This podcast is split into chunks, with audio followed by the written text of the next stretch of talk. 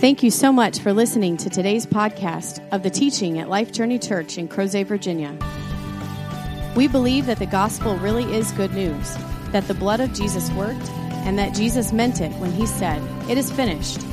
In Christ, we are dead to sin and alive to God, forgiven and free, clean and close, holy and beloved, blessed and made new. If God is doing something special in your life, we would love for you to tell us about it you can simply email us at info at lifejourneyva.com. One of the reasons we are able to provide these weekly podcasts is because of the generosity of people like you. If you would like to support the proclamation of the gospel of the grace of God, you can make a donation now on our website, lifejourneyva.com.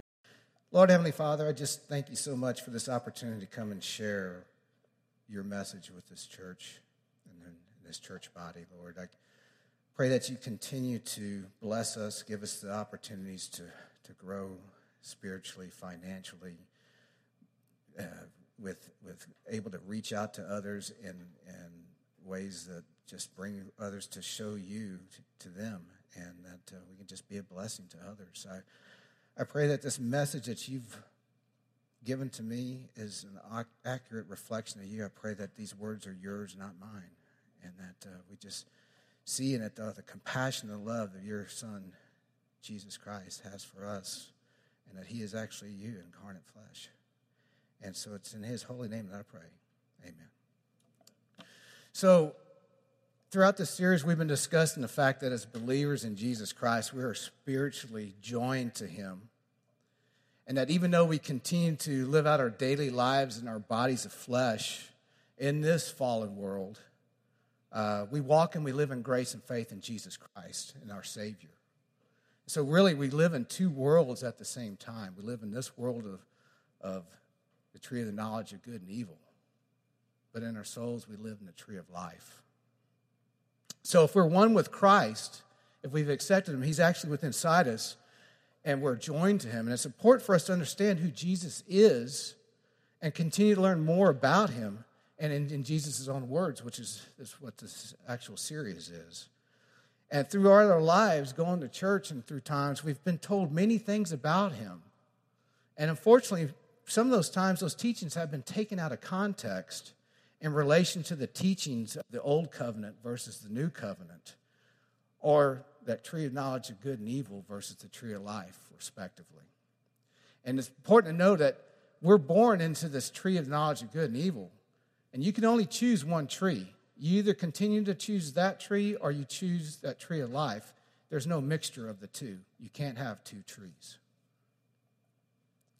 So it's really important that we spend time to analyze everything taught in the Bible in the context of really to get a better understanding. And so today we're going to actually look at one of the books of the Old Testament, uh, and that most of us are actually familiar with.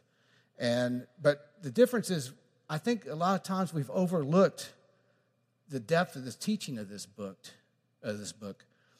And that book today that we're going to look at is Jonah. And what's important to remember in the Old Testament is that in Jesus' own words in John chapter 14, verse 9, he says, If you've seen me, you've seen the Father. And so when we read the Old Testament, when we see God's words that's been spoken, we can be assured that that is Jesus because Jesus is God in flesh. So, as we go through and we look at this, it's also important to note that all, all, the, all the scriptures, the Old Testament and the New Testament, all points to Jesus Christ. Regardless, a lot of times people try and separate the two. It's, it's not. Everything while one, one is the Old Testament and that, that timing frame of, of what was going on, it still points to Jesus Christ, and we're going to see some of that as we go through this. But again, the tree of the knowledge of good and evil versus the tree of life. So, I was, so as I was thinking about uh, what I want to talk about for this Sunday, this revelation came to me about the book of Jonah. And I'm not sure if you know where it's at in your Bible, uh, but it is in the Old Testament. It's in the minor prophets, nestled right in between Obadiah and Micah, if that helps. Now, I realize that most everyone's familiar with the story, but unfortunately, there's much more to unpack than what has been taught to us ever since we were kids. And in my opinion, this book has been unfairly classified as a children's story. It's really not. But the, that traditional focus for kids has been about Jonah being disobedient to God and then getting right with God by obeying his commands, which is, which is great, uh, you know, but, but there's a whole other symbolic representation of Jesus Christ that goes on there. And of course, Jonah being inside this, this sea creature, the translation is actually sea creature. It's not fish, but it could be a bit of fish, a giant fish. There's plenty of them out there that could actually hold a man, and or a whale. Could could be those. But that that representation of Jonah being inside this fish for three days and three nights is a picture of Jesus Christ in the tomb.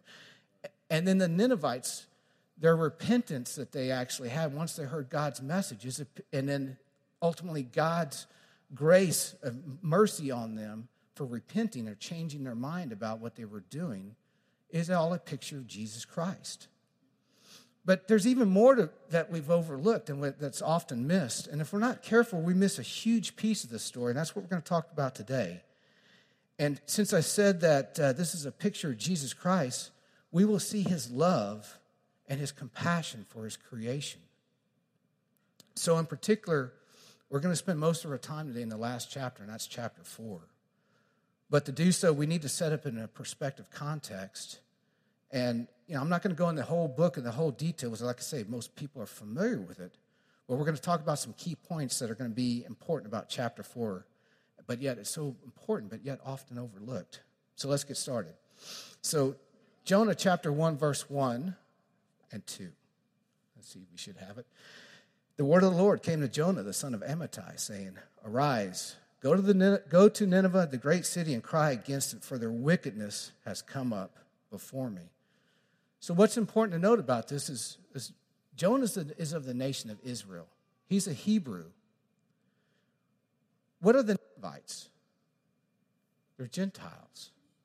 So, you already have this conflict between two different groups of folks. They don't really like each other. The, the Hebrews don't really associate with others, and that's according to their laws and traditions. They, they keep to themselves separate. And they're not really, they don't really intermingle. And you know what? That's somewhat still true today in our society of groups. There's a lot of non intermingling that goes on. But it's a key point as we analyze this book to remember that the two don't really associate with each other. Pardon me. So, verse 3. Oh, I'm sorry. I got a couple more points to make. So here's the next point. Where is Nineveh? Does anybody know? It's actually in Iraq. It's actually a UNESCO World Heritage Site that still has walls and excavated, uh, but it's near a modern day city that's been in the news a lot. Does anybody know? Mosul. Ruth knows. I should have guessed. Somebody would know. But here's the point do we see similarities? There's all this conflict going on in Mosul, right?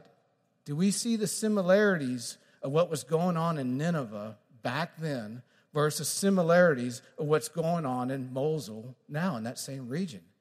It's very similar. Conflict with ISIS, Islamic terrorists. What about the wickedness? It says here in, in verse 2 that God says, I've seen the wickedness and it has come up before me. Do we see wickedness going on in the same region? Well, without going into graphic detail, the Ninevites prided themselves on how atrocious they could treat their victims. Do we see that in the same area? Yeah, we do. And some people will chalk it up to these people have been fighting each other for thousands of years and they're going to continue fighting each other. But without going into the summation of what my sermon's about, I will say to you that this region has been without Jesus Christ for 2,000 years. So, looking ahead, you may see where I'm going with this. But I want you to see the relevance of what Jonah was feeling towards the Ninevites versus what we feel about Islamic terrorists and folks that are doing damage and crazy things. So make no mistake, Jonah knew who these people were. He knows, knows what they've done. He knows what they're capable of doing.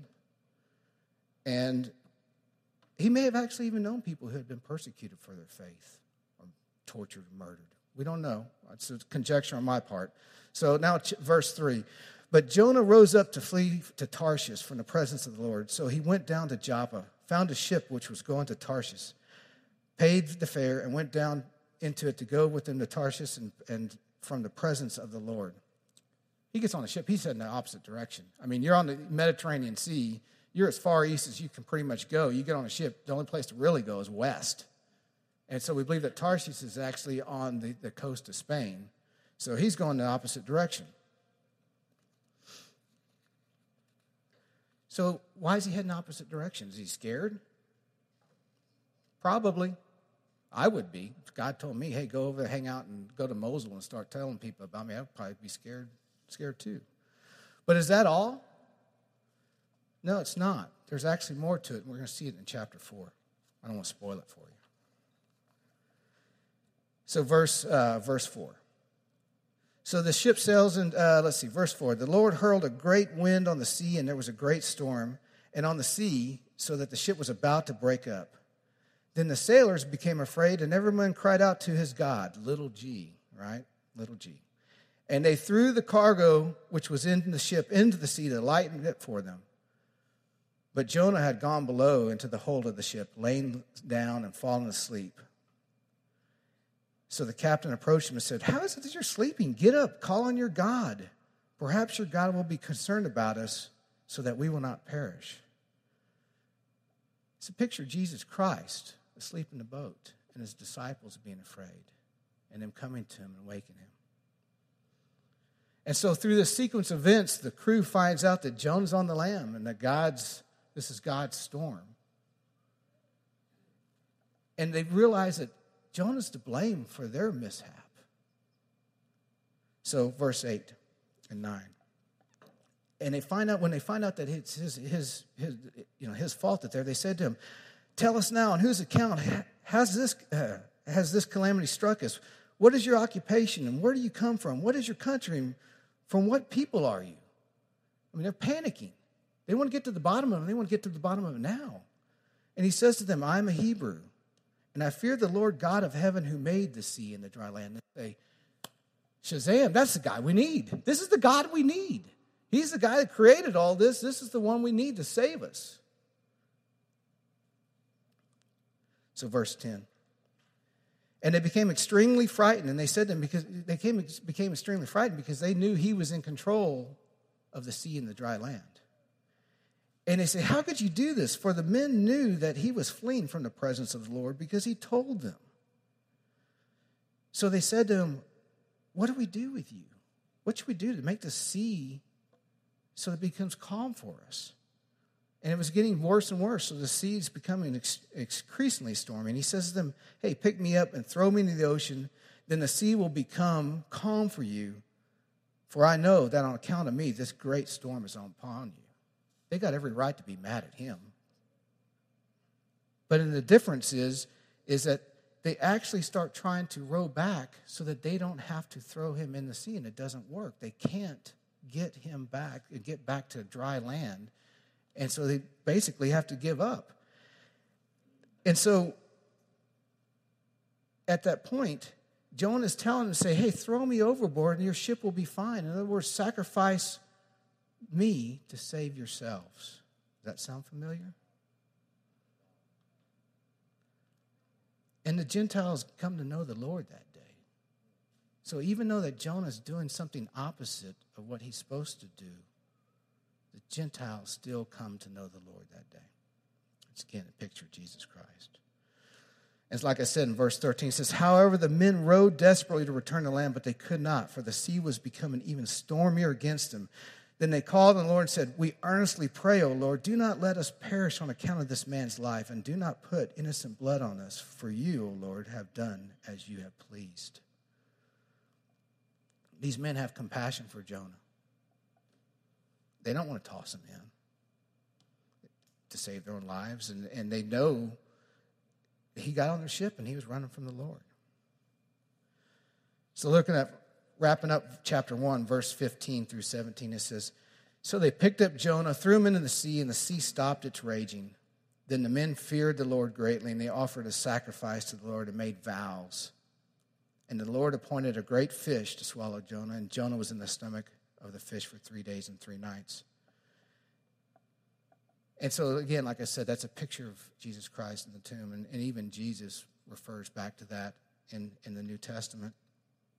But as a quick rabbit trail, you know, without going too too detail here, in this chapter two, we've always got I don't know about you, but I've always gotten this image that Jonah goes in the ocean and immediately he's just walloped by a fish. And or maybe even caught midair, who knows, you know, it's looking for, you know. But if you read through there in Jonah's pray, uh, prayer in chapter 2, I don't think this is the case. I think he spent some time in the water because it talks about him at the depths of the foots of the mountains. But I'll let you read that for yourself. But anyway, I just thought that was kind of interesting that, you know, this, I don't believe this fish was sitting there ready, waiting to, to go. I think it was quite some time later. So, chapter 2, verse 10 finishes up with, and the Lord, after Jonah's prayer, the Lord commanded the fish and it vomited Jonah on the dry land. And so he spits him out on this dry land, which, which when you like to see that. But what's important to note in there, the fish put him on dry land. Jonah's been in the ocean, the sea. He says, uh, My God's the God of the sea and the dry land. He was already in the sea. The fish put him on dry land. He didn't put him on the beach, he put him on dry land. So, chapter 3, verses 1 through 6, and we're gonna, then we're going to move on to chapter 4. So, verse 1, he says, now the, Lord, now the word of the Lord came to Jonah a second time, saying, Arise and go to Nineveh, the great city, and proclaim to it the proclamation which I'm giving to, going to tell you. So Jonah arose and went to Nineveh according to the word of the Lord. But now Nineveh was an exceedingly great city, a three days walk. Then Jonah began to grow, oh, sorry, began to go through the city one day's walk, and he cried out and said, Yet forty days and Nineveh will be overthrown. Verse 5 Then the people of Nineveh believed God, and they called a fast and put on sackcloth from the greatest to the least of them. And when the word reached the king of Nineveh, he arose from his throne, laid aside his robe from him, covered himself with sackcloth, and sat on the ashes. So what happens is you can see Jonah says, Okay, I get it. I get it, God. And he goes and he does what, what God's told him. He proclaims God's message. They believe it, and God spares them, and everybody's happily ever after, right? Except for Jonah. And this is what's most important to realize. Chapter 4, verse 1. But it greatly displeased Jonah, and he became angry. And he prayed to the Lord and said, Please, Lord, was this not what I said while I was still in my own country? Therefore, in order to forestall this, I fled to Tarshish, for I knew that you are a gracious and compassionate God, slow to anger and abundant in loving kindness, and one who relents from calamity. Some translations will actually have repents. God repents concerning calamity. He said, I knew this was going to happen. I, I don't like them. They've done all these horrible things. They've done all these crazy things. They're, they're wild people and I don't want them. I, don't, I knew you were going to have compassion on them. I knew they were going to change, and I don't like it.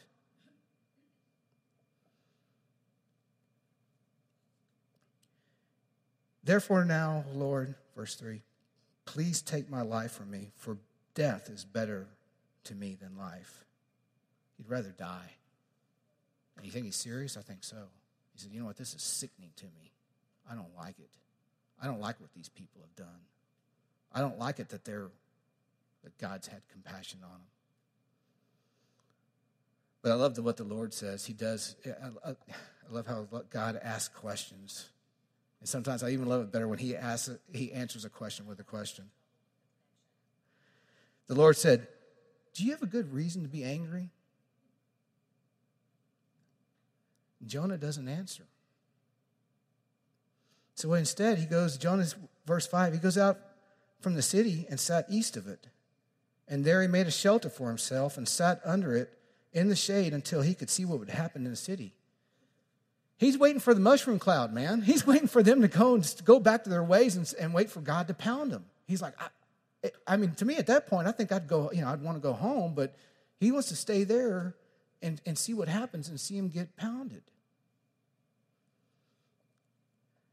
So, the, so verse 6 So the Lord God appointed a plant and it grew up over Jonah to be a shade over his head to deliver him from his discomfort. And Jonah was extremely happy about that plant. But God appointed a worm when dawn came the next day, and it attacked the plant and it withered. And when the sun came up, God appointed a scorching east wind. And the sun beat down on Jonah's head so that he became faint and begged with all his soul to die, saying, Death is better to me than life. I don't like this. I don't like that these people, what's happening with these people. I don't like what's happened with my plant. I love this plant. It was so nice. It was a nice area. And now it's gone. And what does God do? He asks him the same question again, but in a different way. He says, Then God said to Jonah, verse 9, Do you have a good reason to be angry about the plant? And he said, I, Jonah says, Yeah, I do. I have good reason to be angry. Even I'm so mad, I even to my own death. Well, maybe might be exaggerating a little bit there, but but then the Lord said, Jonah, you have compassion for the plant. You didn't work for it. You didn't do anything to this plant. You didn't cause it to grow. You didn't do anything. You didn't plant it. You didn't take care of it. You just, just came up overnight and it perished overnight. Shouldn't I have compassion for Nineveh? the great city in which there are more than 120,000 people, and they don't know what they're doing. They don't know the difference between their right hand and from their left. And they got all these animals and cattle and things. Don't you understand? These are people, Jonah. They don't know what they're doing.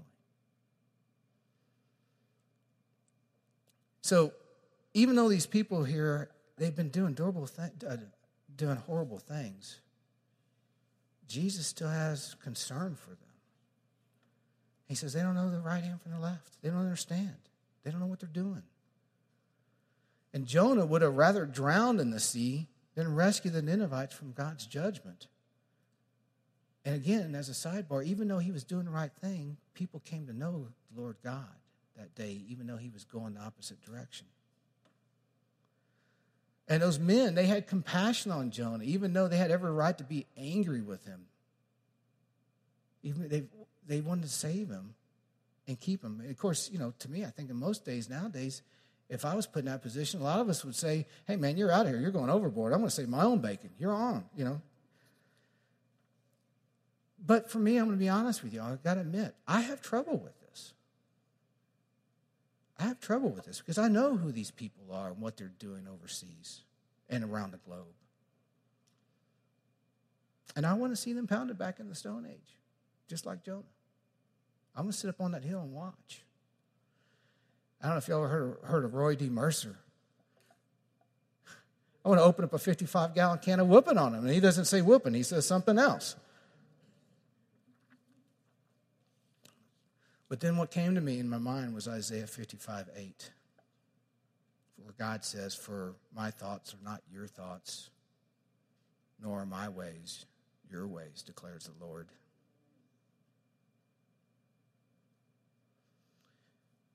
And we see from this story, God has concern for these people. He wants them to know Him, He wants them to change, to repent, and to put their faith in Him and not in their false religious practices. What about Paul? Paul was the same. Paul says in 1 Timothy 1:15, he says, "It's a trustworthy statement, deserving full acceptance that Christ Jesus came into the world to save sinners, among whom I am foremost of all." The NIV translated says, "Whom I am the worst." To put it in perspective, Back in Acts chapter 8, verses 1 through 3, it says Saul was in hearty agreement with putting him to death. That's Stephen, the first martyr.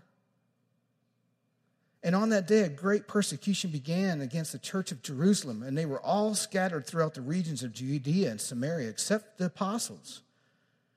And some devout men buried Stephen and made loud lamentation over him. But Saul didn't have compassion for that. He began ravaging the church, it says, entering house after house and dragging off men and women and putting them in prison. I guarantee you, he didn't do it nicely. He didn't say, Please come with me. I'm sure it was awful.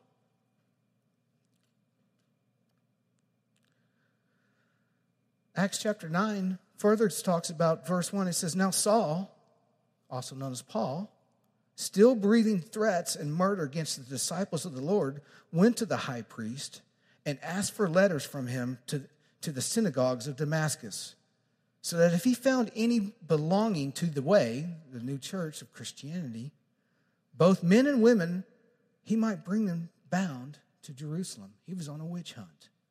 He's going after them.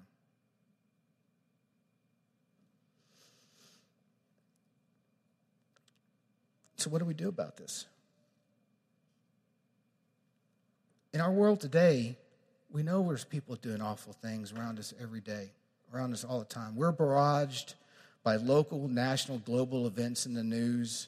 We live in this information age, and it's my opinion that 99.9% of the news and messages out there is nothing but bad news. We have concerns for our country, our church, our lives, our children's lives. So, what do we do? So, in Jesus' own words,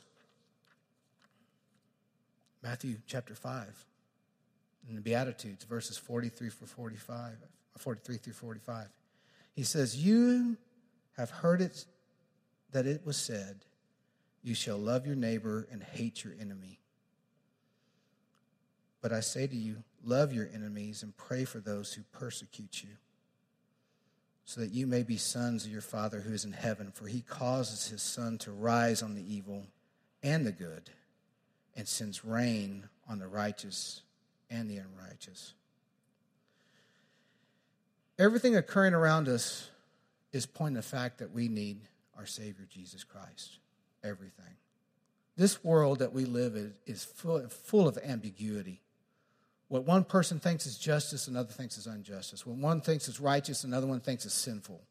And it goes on and on and on and on. Our earthly bodies are here in this world, and this world is a tree of knowledge of good and evil. Is there accountability for our actions? Absolutely, in this world. Are we sometimes adversely affected by the actions of others? Absolutely. But in Christ, our soul is the tree of life. With Christ, there is truth and a promise, and that promise cannot be broken. This is why Christ is asking for us to pray for these people. They don't understand the right from their left. They're still trying to achieve something that they cannot attain on their own accord, and they don't understand their need for Him. And so that's why we pray for them. So, our journey marker this week is Jesus did not come for the righteous, he came for all sinners, regardless of the sin. And so I want to wrap up before we have a question time. I just want to have a quick prayer that we pray for those, regardless of who they are. I don't agree with their actions. I don't agree what's occurred, what, what's been done in the past, but for us, with, it's within our power. I'm asked to pray for them, and that's what I'd like to do. Lord Heavenly Father, I know this can be very difficult for us to see these injustices and things go on, but with everything that's happened, Lord, I pray that, that these people simply see you and your son Jesus, and that the love and compassion that he has, and that we can simply Turn to Him, rest in Him, submit to Him.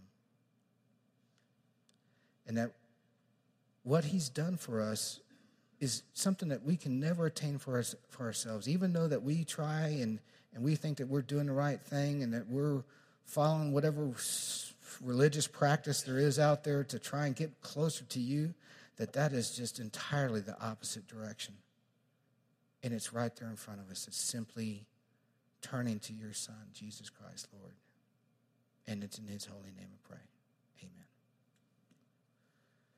So, I don't know if you want to just, just typically this time we open up for questions. If there's any comments or questions, Walt's got the mic.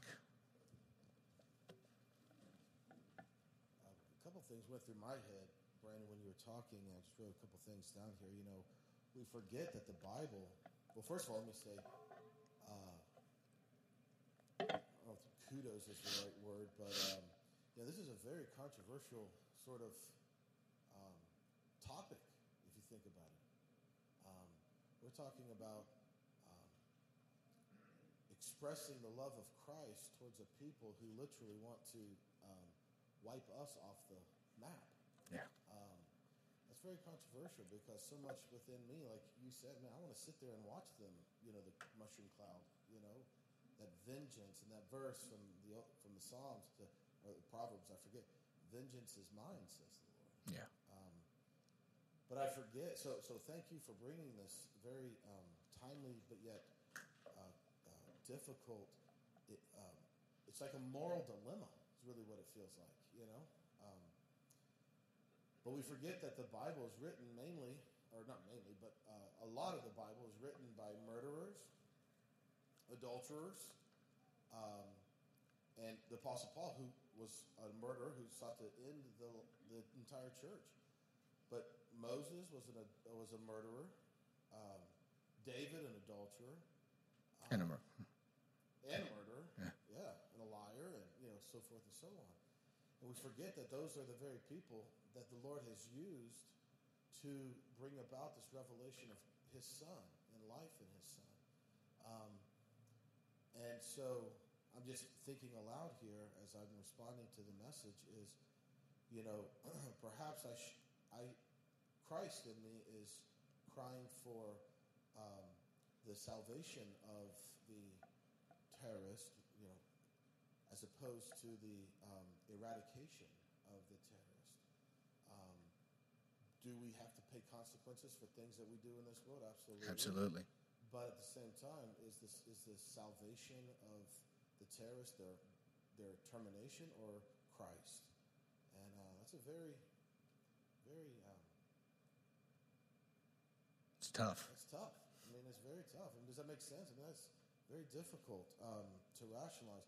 Another thing that um, came to my mind uh, uh, is you know, he talks about they don't even know their right from their left. You know, whether the, whether he's talking about children, talking about adults, what is he talking about? I'm not exactly sure, but certainly there's a level of ignorance that he's referring to, and it reminded me of Jesus on the cross mm. when he said, "Father, forgive them for what they don't know what they're doing. They don't know what they're doing." Mm. And you know what? What ultimately on the scale of righteousness and unrighteousness was Walt Davis when he was born into this world. Right? I was as unrighteous as any Islamic terrorist, hmm.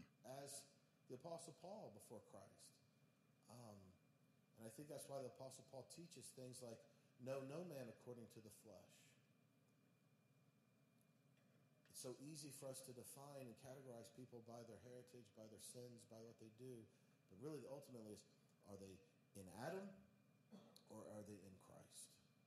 And that is the mission of the church, I think, is to see people are you in Adam or are you in Christ? And if you're in Adam, let's talk about Christ. If you're in Christ, let's talk about Christ. So we're going to talk about Christ to get people into Christ and then to further reveal those who are in Christ what we have in Christ. Um, but yeah, it's a very difficult, very controversial, very um, heavy uh, message. You're welcome. Any, we got about uh, 12 minutes or so before we need to start packing up. This is the time that uh, we share and ask and ref- refute and discuss. Steve? Brandon, I just want to say thank you for your preparation and, and good work this morning. And, and again, as Walt indicated, such a good message. Um, that we need to be reminded of. And Walt Davis, you're fired. no, come on. Stop. but Brandon, nice work.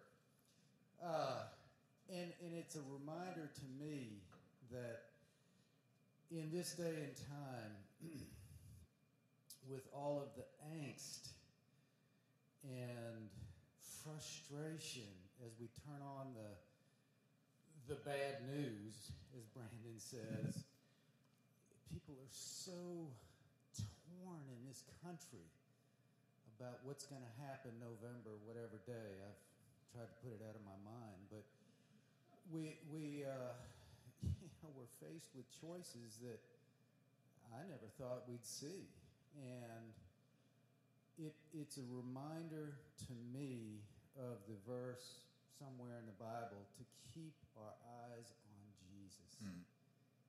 Keep our eyes on Him. We're not of this world. We're not of this this kingdom. We're of His kingdom now, as brothers and sisters in Christ. And I, in fact, I, I shared this with our men's group some time ago. We come to church to worship our Heavenly Father. But equally, I think, is important. I look around and there's not, none, none other men from my men's group here this morning. We come as encouragement and support and witness to our other brothers and sisters in Christ. Leela's here, and that is a testimony to me. She lives next door to me. I see her quite often outside of church, but to see her in church is a witness and a testimony to me that I constantly need. I need to be reminded all the time to keep my eyes on Him and not on what's going on in this crazy world. And by keeping my eyes focused on Him, there is a slight chance, and I give it a slight chance because I'm still in this earthly, fleshly body of loving these extremists, these people that want to kill us. You know, I'm stocking up on ammo. Because, by gosh, you know, if they come after me, I'm going to gun them all down. I, you know, really, I need to love them. I need to love them. But without all of you in here reminding me of that, I get so wrapped up in this world and the bad news, as you indicate, that I forget. I just forget all of the time. And I'm thankful that you all come every Sunday, even though I don't come every Sunday. I'm thankful that you all are here as witnesses and testimony to our Heavenly Father. It's important for you all to be here. It's important to remind those that aren't here to come. Um, we need a strong church.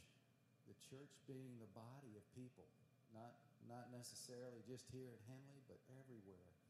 We just need each other, and we need to be reminded of, of that righteousness in us that God has given us and to constantly love our brothers and sisters, love your enemies. I mean, that is hard. That is hard stuff. There's two people running for office that I'm having a real hard time loving. Real hard time. But I've got to. I've, I've, I've got to pray for them, and I've got to pray for our country, and I've got to pray for unity And I'm thankful that I live in this time because I think we can show people all this stuff going on. That doesn't really matter. Keep your eyes on Him. That's what matters. It's the kingdom of His. It's, His kingdom. So, thanks again, Brandon. Sure. And you're not really fired. Uh, so it raises a question of is there? I'm working my way over to you. Is there? Um, is there a time for war? You know, is there a place for, you know, somebody's beating your door down, you know, ready to kill you and your family, and you load up and, and go to town with it? I mean, is there a place for that, or do we just sit around as passive um, people and get Martyred. martyred, destroyed? maybe not even martyr. I don't even know if martyr is the right word. Just destroy. I don't know. Uh, that's a question I'm throwing out there because I don't know the answer. Um, I don't know the answer to that. um, but you know, David and I some amount of time traveling in Middle East and some really dangerous places, um, meeting like people who live in those cultures that you're talking about. And I think one of the more important lessons to come away from things like that is, you know, it's easy to say like we're this country and they're that country, we're this people and they're that people, just like Jonah and Nineveh. Like they're totally different from us. We would never do things like that. They're just awful and evil. And guess what? That is who we are. That is the sinful nature. That is who we are without Jesus. That's why we need Jesus. Because we are just like that without the Lord. We are no different. That is what the sinful nature looks like. That is what we've been saved from. And so what's important is that, you know, not these culture differences and stuff, but at the end of the day, this is why Jesus came and died for us, so that he would save us from being that way, so that we could have the Holy Spirit, and so that we could do things like love those who hate us. I mean, we can't do that out of the sinful nature. You can't do that out of the flesh. You have to have the Holy Spirit to do that, and that's what we've been given. So that's the life that we have now. So praise God. Mm. Very good.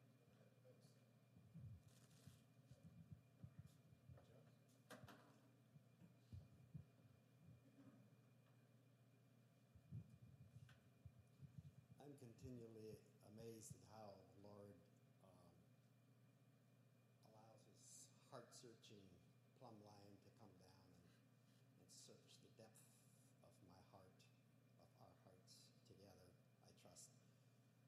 Um, like Brandon brought out earlier in his uh, presentation about we have, we took from the tree of the knowledge of good and evil.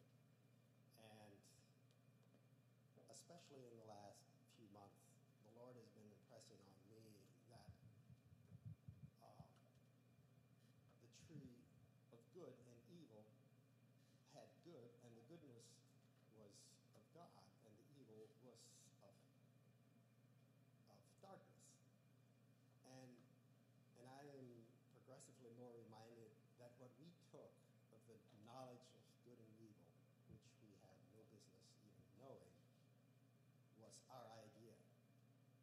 Neither that goodness or that evil is what he's asking us to take. And going to the point of ISIS or those that would chop our heads off, neither that evil or a nation who would be good by the reference of that of good and evil? Why do we feel better about a nation who is good by that reference? Why do we feel better about them and less threatened as it pertains to the spiritual kingdom mm-hmm. than we do about those who are evil? One is not better than the other. It is the tree of knowledge of good and evil. Mm-hmm. And if my goodness is only that, and that's where the heart searching comes in. Mm-hmm. Do I know the light of the divine as He? Do I see it as it is? Mm-hmm. Or am I blinded by? I am inclined to be blinded by the goodness that is from that, yeah. which is my goodness, my first reference. So that is what the Lord used the plumb line that comes down and goes really deep within me and challenges me. And I think, to your point, do we go to war? Perhaps if we know that, we will get that answer.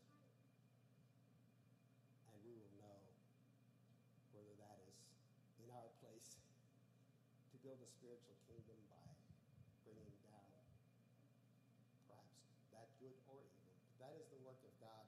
I hope, I trust that the Lord will make sense of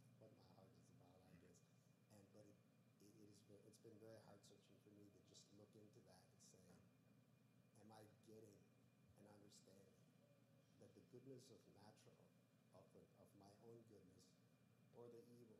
We could neither we could neither quit doing the evil that was referenced from that tree or do the good that we were invited to do. We could do neither of those. I couldn't. But the Lord offers his righteousness and covers what I need. It eradicates the old tree. And like Steve was saying, was saying, keep your eyes focused on Jesus, you know, and, and all these things. We can sit here and contemplate, and we can talk about all these different things about what one person, like I said, what one person thinks is righteous, another one thinks is sinful. We can contemplate these things all day long. But when we focus on Christ, it, all that just fades away. That whole, this whole world of the tree of the knowledge and good and evil just vanishes. And simply the tree of life in Jesus Christ. And, and as Paul says, what came to me while you were talking about that was that Paul says, to live is Christ, to die is gain. That's all my focus is on him. While we're here, we're, we're, we just continue to focus on Christ. And you know what? There's going to be things that affect us from this world. And, and yeah, I, I, I personally, I don't believe we're supposed to be pacifists, okay? And I may be wrong. And, and, and again, somebody may think it's something totally different. And that's what you're going to see in this world of good and evil. But you know what? When I say I just focus on Christ, I'm going to say, you know what? It doesn't matter. I'm just going to continue to focus on Him if, if, and trust Him that whatever comes down the road, I'm going to put my faith in Him and it's going to be okay. I don't know what's going to happen, but I'm going to put my faith in Him.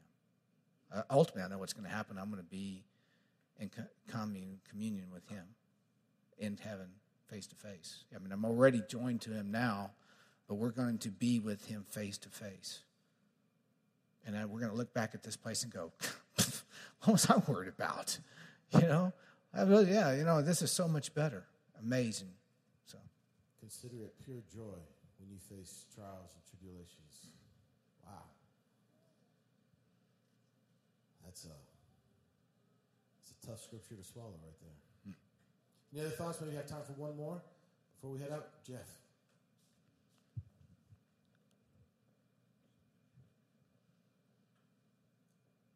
Uh, I, I have a, a slightly different take to on, on some of this. I mean, I, I, when when you're talking about it and when you asked that question, I was thinking in my mind, well, vengeance is the Lord's, right?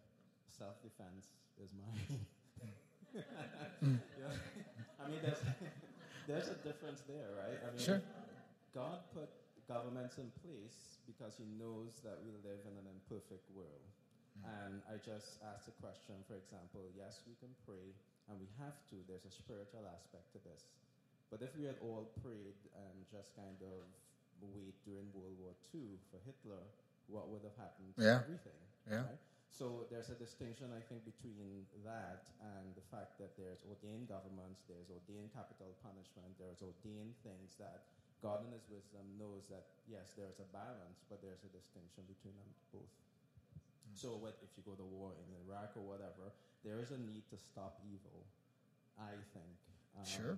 You may not take vengeance, you, you, you do enough to stop it not going further. That, that's just my view. Right. Uh, and I agree with you 100%. And don't, don't think that in, we're saying that we're supposed to be pacifists and, and, and sit back and let these things continue to happen. My point in all this is that realize that these people are living in the world of the knowledge of good and evil, and they don't understand.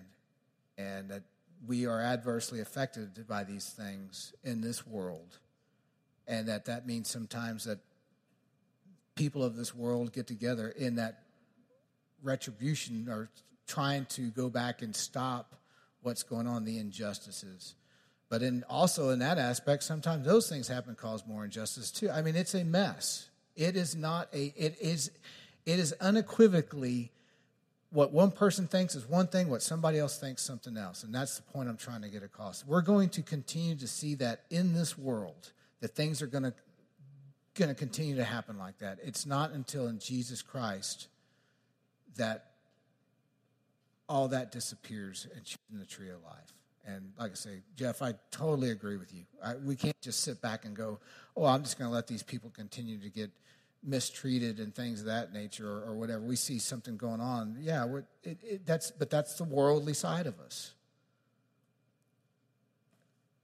So I look at it from from a Christ perspective we definitely we pray. Well, let's do that. Let's go ahead and stand and be dismissed with a word of prayer. Father, we thank you because this is a, uh, a very heavy subject, very heavy situation where we desperately um, seek, as Christ seeks, the salvation of men. Every man, woman, boy, and girl to come to a saving faith in Christ Jesus. I mean, Jesus died for the sins of the world, not just for the sins of the U.S., Virginians, Crozatians, Davises. It was for the sins of the world. And so, Father, we um, seek that. We thank you that you took a murdering, hate filled Pharisee and you saved him and you revealed to him the riches of Christ. And he wrote down some stuff that we now read thousands of years later that is absolutely life transforming. So we know that you can save the murdering terrorists. So we pray for that as Brandon is calling us to do. We pray for this. I, in my own life, have prayed more for the destruction of a people, I have to admit, than the salvation of a people. But at the same time, Father, we do seek to end even with political measures the spreading of evil in the defense of those who, who are not taking up that philosophy, ideology. So, Father, we just pray for wisdom. We seek the mind of Christ. We've been given the mind of Christ. And I pray, Father, that we don't run too far in either in the direction of just seeking like Jonah to stand up and watch the mushroom cloud and boasting in the destruction of a people. But Father, may we not be silly to passively lay down good men doing nothing and watch evil triumph. So give us wisdom, we pray, as a people. Thank you for Brandon for bringing this very meaningful and heavy, uh, thought provoking message. Above it all, Father, we thank you for what we see in Jonah Christ hidden and the ultimate salvation for the Ninevites believing in this message that you had given Jonah.